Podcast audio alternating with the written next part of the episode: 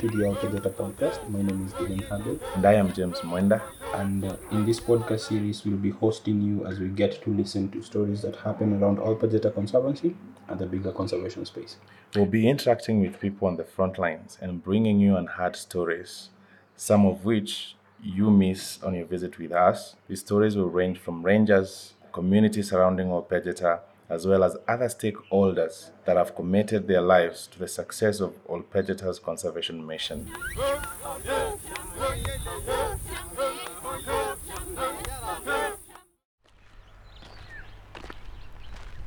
It's a very sunny morning today.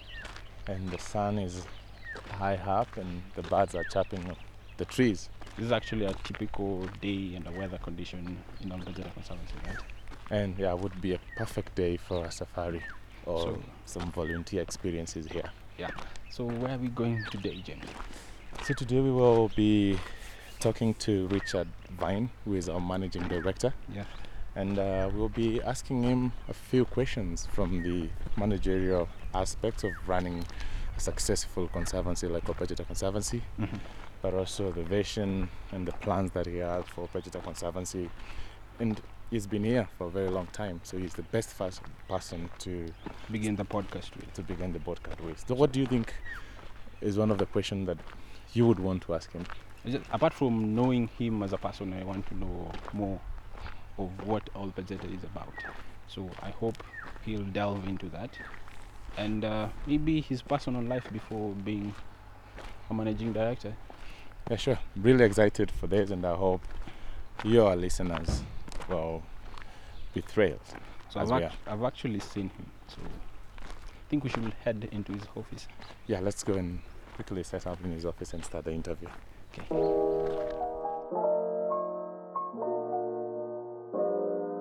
Hello, everyone. Welcome to the first episode of the Ol Pejeta Pod. We are sitting with the managing director of Ol Pejeta Conservancy, Richard Vigne. Thank you so much, Richard, for joining us and taking time off your busy schedule to join us for the very first Ol Pejeta pod podcast. We're looking forward to have a conversation that so many of our followers want to know all about Pejeta Conservancy, and there's no one better to tell the story of Pejeta than you. Having been here for 20 plus years, you have seen Pejeta grow from what it was, transitioning it to be one of the leading conservancies in East and Central Africa. So thank you so much. That's a pleasure. Uh, to begin, can you take us at what with what roles does a managing director do at a conservation? Of course, so as a managing director, you are ultimately responsible for for everything that happens on the conservancy.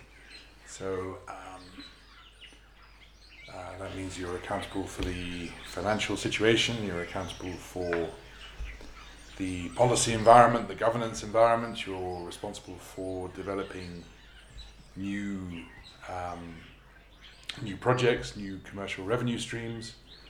You're responsible for all of the staff. You're responsible for the integrity of the organization. You're responsible for everything that goes into making the organization the success that we all hope it will be. Um, so, so it's a position of um, how can I put it? Uh, final accountability um, sits with the managing director. So when uh, things go wrong, the managing director is ultimately the person who is held to account. Um, so, so that, that is the job. Um, no, no different from any managing director of any organization anywhere in the world. Uh-huh. Uh, can you trace for us how did you find yourself in the conservation space? Conservation has always been in my blood. I was born and brought up in Kericho in western Kenya, and I spent all my life either fishing in the forests or catching butterflies. I had one of the biggest, most comprehensive butterfly collections in Kenya at the time, and it ended up being donated to the National Museum. Um, so um, I was always intrigued by the natural world. I did biological science, uh, or at least I, I did A levels at secondary school in sciences. I then did a degree in zoology. I then worked in Uganda for about five years in the safari as a small partner in a safari business. Um, again, traveling across Uganda and what was then known as Zaire, now referred to as the Democratic Republic of the Congo, uh, looking at guerrillas and and um, that that business, unfortunately, off the back of the Rwanda crisis in 1994, went bust. So I went back to the UK and did an MBA, um, specialising in agriculture. Um, and then I was lucky enough to be offered the job of general manager for a place called Old Ranch. So when I came here, um, the place was almost, it was pretty much bust. I wouldn't say bust, but it was in, insolvent. The cattle herds had been run down to very low numbers. None of the infrastructure was working particularly. Sweetwater's Game Reserve had been set up. I think there were 23 or 24 rhinos in Sweetwater's at the time. Um, the camp, the only camp was the Sweetwaters camp, which I think, if I remember correctly, had 30 beds. Um, and tourism was a small part of the bigger kind of ranching ranching operation. At that time, we were doing what was known as consumptive game utilization for meat and for skins, primarily zebras, but also other species. So it was a very different place that I came to all those years ago compared to what it has become um, today. Uh, can you take us through the transitions? You said it started as uh, you're using skins of wild animals, Hmm. and right now that isn't happening. Hmm. Or how did you transition from then? But it was very interesting. So it became very obvious to me that, well, the first thing is that um, when I first came here, I recognized that there was a, a huge conservation opportunity. I also recognized the fact that I was only 28 years old at the time and I was in charge of this ginormous place. Mm-hmm. But I also recognized that if I was going to stay here, then I would have to find a way of making it profitable and successful. And it occurred to me that tourism was probably a big opportunity, that cattle ranching was a marginal activity due primarily to competition from wildlife, um, and that things probably needed to change. And it took me quite a while to work out what those changes would be, would have to be in order to make the place successful. But eventually we were able to, uh, we put together with some other people, we, we put together a consortium of people, um, including a guy called Jon Stryker from the Arcus Foundation, together with Fauna and Flora International and the Lewa Wildlife Conservancy, um, came together to, to, to, to purchase Ol Pejeta for the purposes of conservation. And with a little bit of investment capital that was quite a lot of investment capital that was provided by Jon Stryker um, through the Arcus Foundation, we were able to create the Ol Pejeta Conservancy, which meant basically extending the Sweetwaters Game Reserve, Yeah. which was then 22,000 acres, um, uh, across uh, a large part of what was then referred to as the ranch, to incorporate a further 50,000 acres approximately into what is now the Ol Pejeta Conservancy. That provided more habitat for wildlife. It also provided more opportunity for tourism. Um, but at the time, we decided that we would keep our cattle operation and that we would integrate our cattle operation with wildlife and with tourism in order to maximize the productivity and profitability of the, of the conservancy. Um, we didn't want to rely on philanthropic revenues. We wanted as much as possible to develop commercial revenue streams that were compatible with conservation that allowed us um, to demonstrate that, that, that, that, um, conservation could in fact be a profitable activity. Um, the thinking being that if it was profitable, many other people would do it, Yeah. and therefore that would be a good thing for conser- for for for for the for for for, for cons- conservation as a whole. So um, so we created the conservancy. The rhino population is now 180. Um, we're the biggest black rhino sanctuary in East and Central Africa. We've shown that an integrated approach to land management is possible. So whilst um, whilst we so we've successfully incorporated cattle ranching as part of the overall land use strategy, and that is a major contributor to our to our to our to our revenues. Um, we now have I think it's ten camps um, uh, dotted across the conservancy, all pitched at different levels of the marketplace. Um, we I think received in 2019 prior to COVID somewhere in the region of 115,000 visitors through our gates, of which over 50% were local Kenyans. Mm. So we've become a successful conservancy from a conservation perspective. Um, we're becoming more and more successful pre-COVID, but hopefully things will eventually return to normal uh, from a commercial perspective.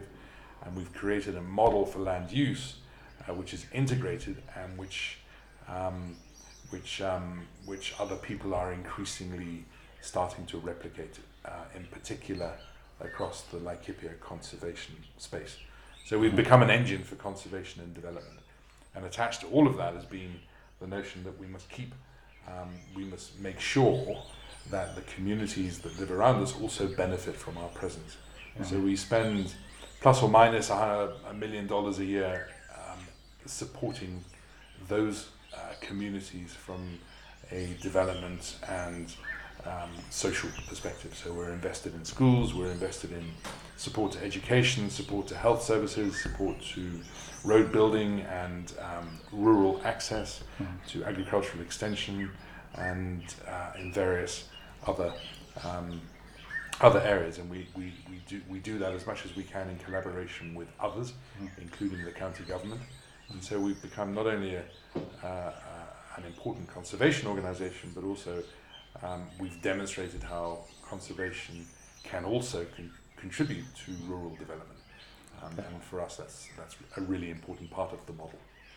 Uh, definitely, and I'm sure now Pejeta employs over 700 people, which is such a large number. Which is more if you add up all, that's Ol Pejeta by itself, but if you add up all of the other um, the tourism partners, the people operating camps, Mhm. if you add Lengetia, who um, we're in partnership with from an arable farming perspective, Mhm. if you add the Mount Kenya Wildlife Estate, it's over a thousand people. Mhm. Um, so actually, we're responsible for the employment of, of over a thousand people. Definitely, and I, I think when we talk of community, I think uh, for the success that Ol Pejeta has had in terms of conservation, it's definitely uh, because of community.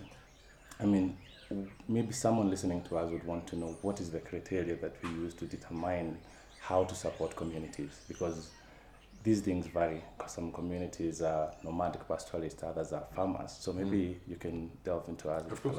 Um, so initially, we said that we would help any community that lived within a five kilometre radius of the conservancy, but that proved to be, um, you know, that that just uh, that, that that that was a um, a simplistic way of um, trying to determine who we would uh, support amongst those people living around us. Since that time, we have, together with the local administration, demarcated uh, community areas, um, and within each of those those community areas, around the boundaries of Ol Pejeta, um, we have instituted a system whereby those communities themselves elect community representatives, and those those elections are held on a regular basis to ensure um, proper rotation um, and the opportunity for people to choose different um, representatives if they would like. We um, we um, then the, so so so those representatives then form the key interface between that particular community and the conservancy, and it's on that basis that we determine what support um, we um, provide to that particular community within the broad umbrella of those areas which we feel to be important.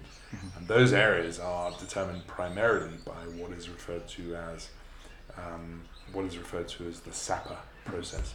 SAPA stands for the Social Assessment of Protected Areas. It was a tool that was developed developed by one of our, or together with one of our partners called Fauna and Flora International, FFI, and that tool allows us to carry out regular service, as regular surveys amongst the people who live in the communities around us mm-hmm. to assess what our impact is mm-hmm. um, and also what those communities would like to see from us in terms of the support that we're able to provide them. Mm-hmm. And those surveys are carried out once every two or three years, and it's on the basis of the results of those surveys that we're able to determine accurately how best to apply our community development effort. So we like to think it's a very bottom-up approach, but the key point that everybody needs to understand is that, well, two things. Number one, if in, in conservation, conservation is often more about people than it is about animals. Animals will look after themselves if they're given habitat and protection. Yeah. Um, but without the support of people, without the support of those people living around us, we wouldn't be able to provide that habitat or protection. So it's fundamentally important. Second thing is, and this is this is um, slightly slightly more nuanced. The, um, the, the we- we are proving that conservation can be an engine for development, for sustainable, um, environmentally friendly um, um, development. And if that can be shown to be the case, um, then of course um, conservancies as a conduit for development money and for development effort um, become more and more important. And that in turn has got to be good for conservation. Definitely, you pointed out there's a term that people had put up fortress conservation, where you are you're cutting off people from protected areas.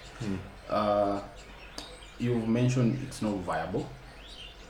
Uh, if it's not viable, how does the community, apart from us empowering them and showing them they can conser- help us conserve wildlife, how is it benefiting them? Um, well, well, sorry, when you say if it's not. So, Uh, for, fortress conservation. yeah, so fortress conservation, well, what I refer to, national the national parks model that was developed in the 30s, 40s, and 50s Yeah. um, in Kenya was, was all about, you know, this is going to be a national park. Humans are not permitted inside that national park and, unless they are high paying tourists um, staying in sophisticated lodges. Um, but beyond that, we will have no interaction with the people living alongside or around those national parks. Mm-hmm. That's what I call fortress conservation. And it spawned a method of conservation which was entirely preservationist in its approach. We will preserve this area for the sake of its preservation, mm-hmm. for the for the sake of preserving the animals that live within it. And you know, it was fine in those days because there was plenty of spare land available. Mm-hmm. Human populations were much much lower. The pressure upon land as a resource was therefore much less. Nowadays, we're living in a different world. We're living in a world where we want to see conservation persist, where we want to see biodiversity achieved, or the maintenance of biodiversity achieved. But we are um, there, there's increasing pressure upon habitat from increasing human populations. So the, the, the, the question that we have to ask ourselves is how do we square the circle of providing people with livelihoods at the same time as maintaining conservation space and the opportunity for biodiversity. And that's where I think our model is important. Our model, um, our model doesn't exclude people; it does its best to include people. It does its best to develop um, as much employment and productivity and profitability and um, taxable revenues as it possibly can, um, as well as helping people around its boundaries. Um, and at the same time, it maintains conservation space, as evidenced by the fact that we're the biggest black rhino sanctuary in Eastern Central Africa. So for me, that's the future of conservation. It's not to the exclusion of humans, it's with the inclusion of humans in a manner that is sustainable, properly managed and controlled. Um, and and um, and if I'm right, then you know the, the what, what for me is fascinating is the the emergence of 160 conservancies now across Kenya, many of which, most of which, are not privately owned but are owned by communities. That for me is a signal that our model is working and that it's uh, it's seen, it's recognised, even in law, as something which is um, something which is really important. Mhm. I think alluding to what you said, uh, Pejeta being the largest black rhino sanctuary, uh, we know we now have surplus rhinos that needs relocation somewhere. So where do we see your Pejeta in the next 10, 15 years from now? Yeah, it's a very interesting question. Um, so we are now reaching carrying capacity for rhinos, as you've pointed out, black rhinos. Mm-hmm. If we don't find more space for those rhinos to move into, mm-hmm. then the rate of population growth will, will start to slow mm-hmm. down. And clearly, from a national perspective, we don't want that, given the endangered status of black rhinos, not only in Kenya but across Africa. So finding more space is critically important. Securing that space is expensive. Plus, as I've mentioned earlier, finding that space is difficult. So right now we're working with a neighbouring ranch which is owned by the government. We've created uh, the Mutara Conservation Area that is almost on the point of being ready to receive rhinos. Um, that would be enough to accommodate probably 20 or 30, maybe 40 black rhinos. It's excellent habitat for rhinos. Um, and thereafter, we would like to think about moving further and further northwards as the, the black rhino population expands. But importantly, we would do that we would only be able to do that following the model that has been developed by Ol Pejeta. In other words, we're not we're not pursuing the route of fortress conservation to secure those rhino populations. Mm. Whilst they have to be secured, we would want to do it at the same time as creating economic opportunity for the communities that live around those areas. That for me is fundamentally important. Mhm. Creation of jobs, but also creation of benefit. Mhm. Um, uh, so, so, so following the model of Ol I think, I think that's one of the key areas that we'll be looking at over the next 10 years. Mhm. And certainly there is support from government and from the various different, different agencies for, for, for exactly that Mhm. purpose. But also, I think Ol Pejeta now, as a prominent conservancy in Laikipia, has a bigger role to play across the entire landscape. What I mean by that is we are the, the success of Laikipia f- um, from the perspective of it remaining as a conservation space with the second biggest uh, population of elephants in Kenya, with 56% of all the rhinos in Kenya, with most of the Grevy's zebra that remain in the world, all sitting in Laikipia. That, that space is the, the, the, maintenance, the maintenance and, and, and the, the long-term success of Laikipia as a landscape is, is really important to Ol Pejeta. Mhm. So we need to find a way of supporting that, making sure that that happens. And the way we will do that is by lending weight and resources to the creation of an institution called the Laikipia Conservancies Association, which will be the institution that supports um, the maintenance of Laikipia as a whole from a conservation perspective, but also as an engine for economic development. Uh, since you mentioned that we work closely with neighboring conservancies, are we also working with other conservation partners and spaces overseas? Of course. So we um, we uh, we can't do all of this on our own. You know, Ol Pejeta by itself as a standalone entity pre-COVID was commercially successful. So you know, we didn't really to, to, to manage and main, maintain and develop Ol Pejeta. We we don't really need. Well, it's not it's not imperative that we have kind of philanthropic support.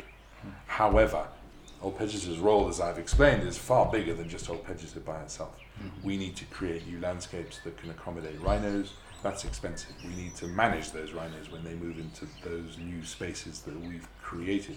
And most importantly, we need to be the leading conservancy in terms of creating, supporting, and resourcing um, the Laikipia Conservancies Association, which has 22 members now um, across the Laikipia landscape, with a view to making sure that that landscape, that, that conservation landscape, remains into perpetuity. So that really is an important role that we have to now now begin to play, and that's going to take significant resources. And I'm talking many, many millions of dollars, and those millions of dollars will have to be raised from philanthropic or development sources, and that demands that we have relationships with uh, organizations from across the planet, which is currently the case. These are relationships that we've developed over many years. So I think um, I think delving out to a different slightly, you know, technology is advancing as time goes by. And I think Ol Pejeta to be able to continue doing the amazing work it does, it has to seize the opportunity that comes with technology. How is Ol Pejeta responding to that? So we've set up our own technology conservation conservation tech lab, and the whole idea of that lab again is supported by some of our partners, in particular FFI, is to um, look at new and emerging applied technologies um, that are being developed across the conservation space with a view to making us more efficient at what we do, and hopefully in the longer term cutting the costs of managing conservation land. You and I know how expensive it is to look after and to secure rhino populations, but there may be mm-hmm. tech related or, or tech led ways of making that cheaper and more effective. Mm-hmm. So those are the areas that we need to be looking into. But there's another area as well that I think people are beginning to recognize slowly is, uh, and that is the use of tech mm-hmm. to better monetize conservation.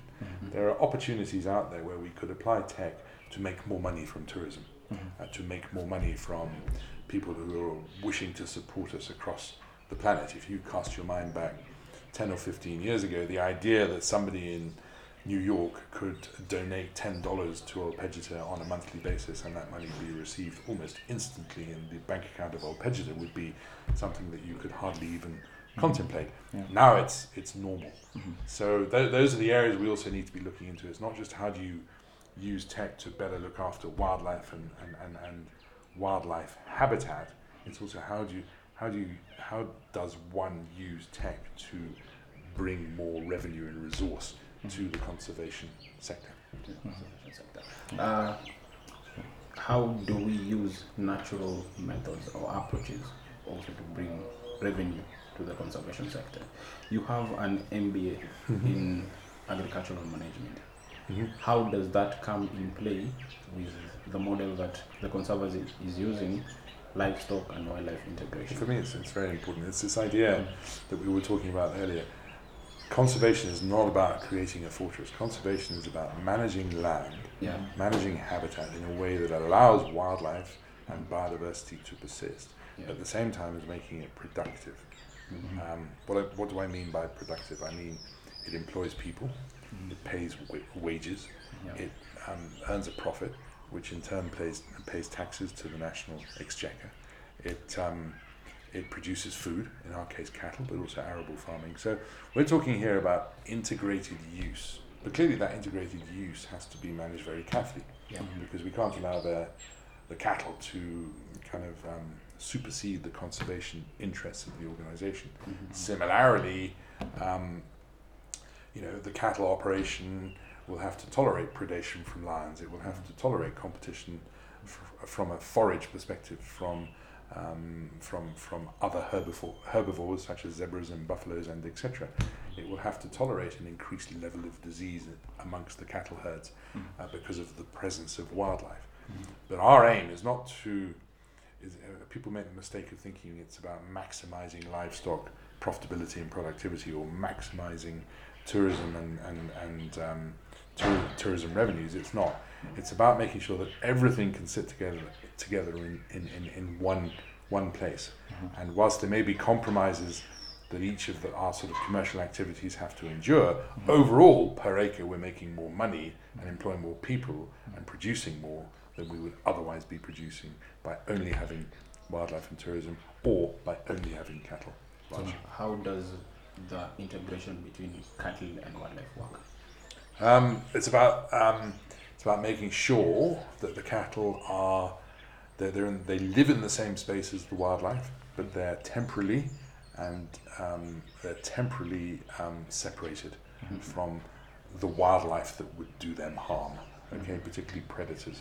So as long as you can keep your cattle cattle safe at night, which we do in movable predator-proof enclosures um, that are made of steel sections that can be moved easily and, and, and keep the cattle safe at night, um, then uh, that, that's, that, that's the time when the predators that would otherwise be killing cattle are most active.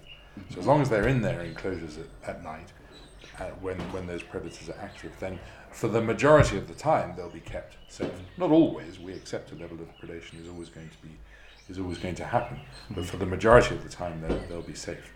Um, so it's really about understanding how predators work, understanding um, what simple technologies we can apply to keep our cattle safe at a time when predators are likely to be most active. And that really is the, the, the, the key the key to it. The second thing is, um, and this is more important, what we're also beginning to learn is that cattle actually also can be used for ecological benefit. Okay, they can be used to manage rangelands.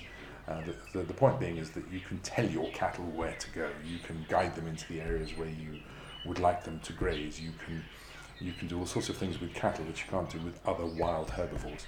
So they're a tool that we can use for ecological management, and we're beginning now to recognise that that tool is very effective in terms of creating and, and, and maintaining stable um, uh, rangelands of, of, of, of, of high quality, which of course then benefit the wildlife. So, you know, when, when we talk about integration, it's not they're not uncomfortable bedfellows mm-hmm. all of the time. Sometimes there are real areas of integration which benefit both sides. Mm-hmm. Okay. Oh, great. Um, I think slightly something different now. It's it's hard to have been so successful in such a career, deciding to leave the tour industry, coming to conservation. What, what do you think for someone listening to us and would want to, to join on this journey? What do you think you would have learned before you started this career that would have made you different. James, there's one thing I've learned is that we know nothing. the older you get, the, the older you get, the more you realise how mm-hmm. little you know. Mm-hmm. It's as simple as that. Yeah. You just have to have an open mind and try things. You know, when we no, I mean seriously, when we when we tried, um, when we started having, when we started uh, um, introducing the idea that we were going to mix cattle with wildlife Mm-hmm. and tourism, we were told by so many people that it was a complete load of rubbish, Mm-hmm. that it was never going to be possible, that it would never be possible to have um, wildlife uh, and tourism, a successful tourism product Mm-hmm. in the presence of cattle. Mm-hmm. We were told it would never be possible to have a profitable cattle business in the mm-hmm. presence of wildlife. Mm-hmm. And yet here we are. Yeah. You know, we're here where we've got all of that. We've got some of the highest, we've got the biggest population of black rhinos in eastern central Africa. We've got some of the highest predator densities of anywhere in Kenya. Okay, we've got a successful cattle operation.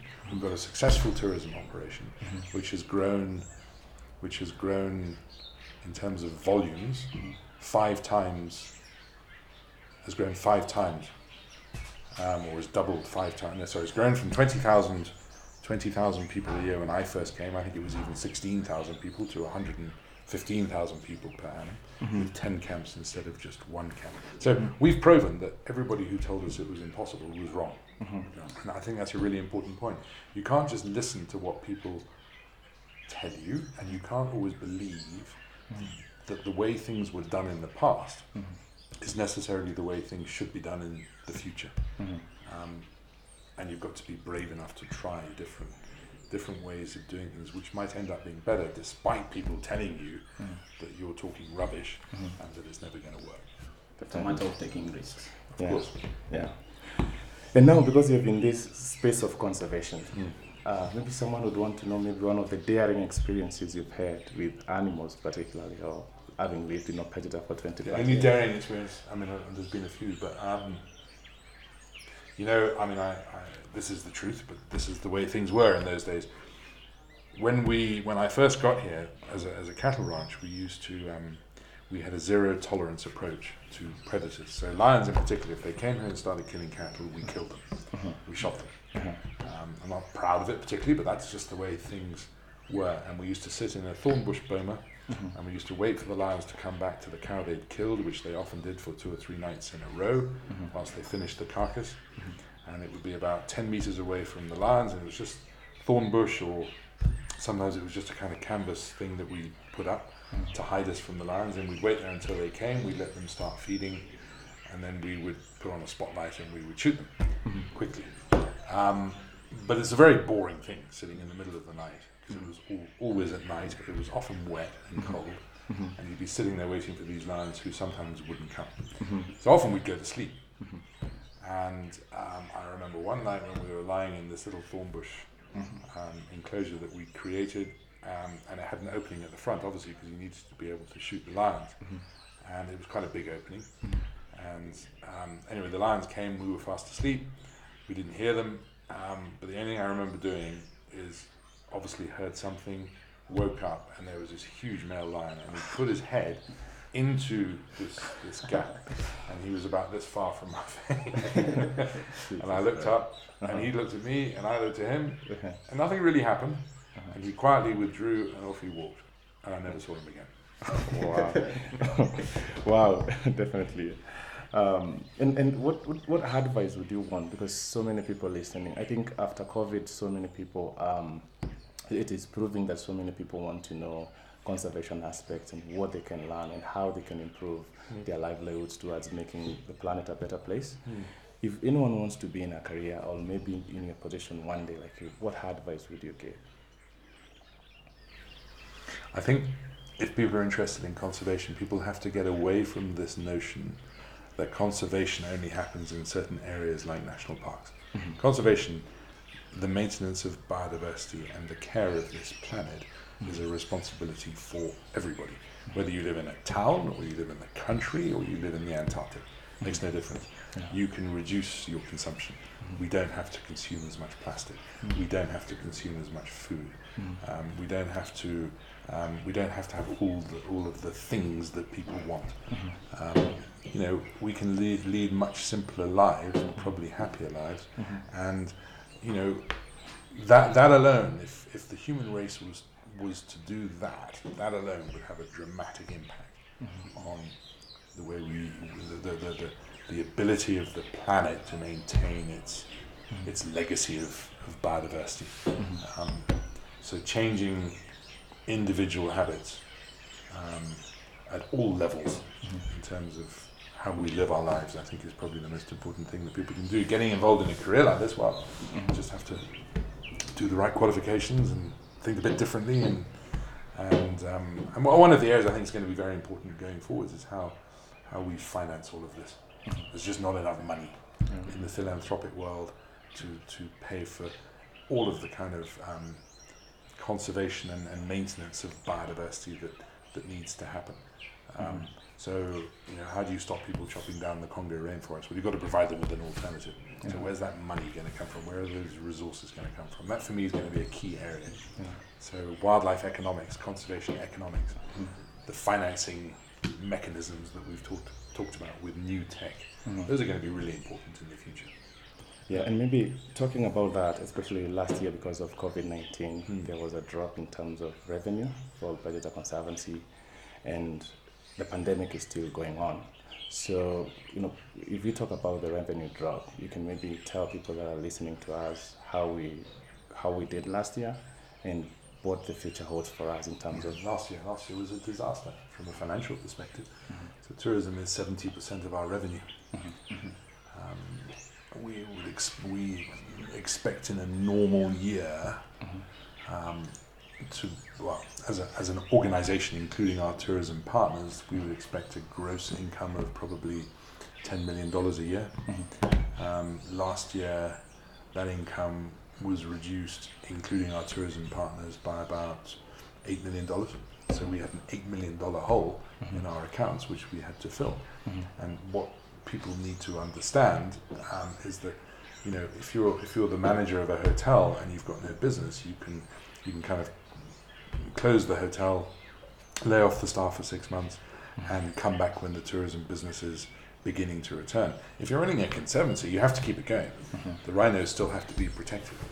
Um, so the challenge is in in the face of massively diminished revenues from tourism, how do you keep Ol Pejeta going? Mm-hmm. And we were lucky um, to be able to raise more money than we normally raise. Mm-hmm. And we've recently developed a fundraising department, as you mm-hmm. know, and they've performed incredibly well. And that income has managed to keep us keep us going. Obviously, we've had to cut costs dramatically, and you and I have, all of us have, have been have seen the impact of that. We've had to take pay cuts. yeah. We've had to cut fuel usage. We've had to do all sorts of different things to reduce the costs of operations.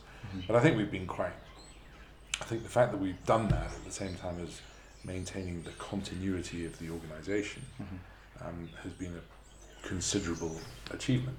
Um, but you know, we're not through this yet. We've got at least another six to twelve months before this is finished. Even with the rollout of the vaccine internationally, it's going to take six months before you know sufficient numbers of people, particularly in the Western world, are are vaccinated to enable travel to start up again. So um, uh, unfortunately, we, we you know we just have to continue cutting costs and raising money and praying. And how can you guys help us with the needs that arose with the Hmm. COVID hit? I mean, you know, as I said, we've got an eight million this year. We've got a this year. Um, we're anticipating tourism will begin to recover in July. Um, we don't know that that's necessarily 100% going to be the case. But even with that recovery, we're expecting our tourism revenues to be somewhere in the region of 40% of what they would have been in 2019 when tourism was going well pre COVID. Yeah. So we've still got a big hole to fill. So there's two things we need. We need people to travel as soon as they're able um, to come and visit, to come and see us. Um, and obviously, anybody who comes is incredibly welcome. We have a fantastic wildlife product, I think. Um, so, so that's one thing. And the other thing is, if people can't travel, we need support. um, financial support. And it can, you know, the thing about financial support is it can be it can be ten pounds a month or even five pounds a month. But if we get enough people doing that, we can actually generate quite a lot of revenue. Yeah. Um, and given the financial challenges we're facing, Mhm. that would be an incredibly useful thing for people to do. So thank you so much for taking time uh, to be with us and joining us on our podcast. And telling us what the conservancy is about. Yeah. Yeah. Pleasure. Thank you so much. Thank you very much, both of you, and keep up the good work. Thank you. Thank you. Thank you for listening to this podcast episode. Hope you've enjoyed. If you'd wish to take part and join us in our conservation journey, Yeah, you can consider donating to our conservation cause.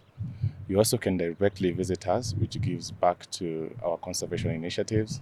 You also can join our volunteer program and also consider becoming a monthly donor, um, which ensures that we have sufficient flow of funds to continue our conservation initiatives. As well as for more information, you can visit our website, which is www.olpejetaconservancy.org to learn where and how you can support us. how you can take part in this journey. Yeah. Thank you.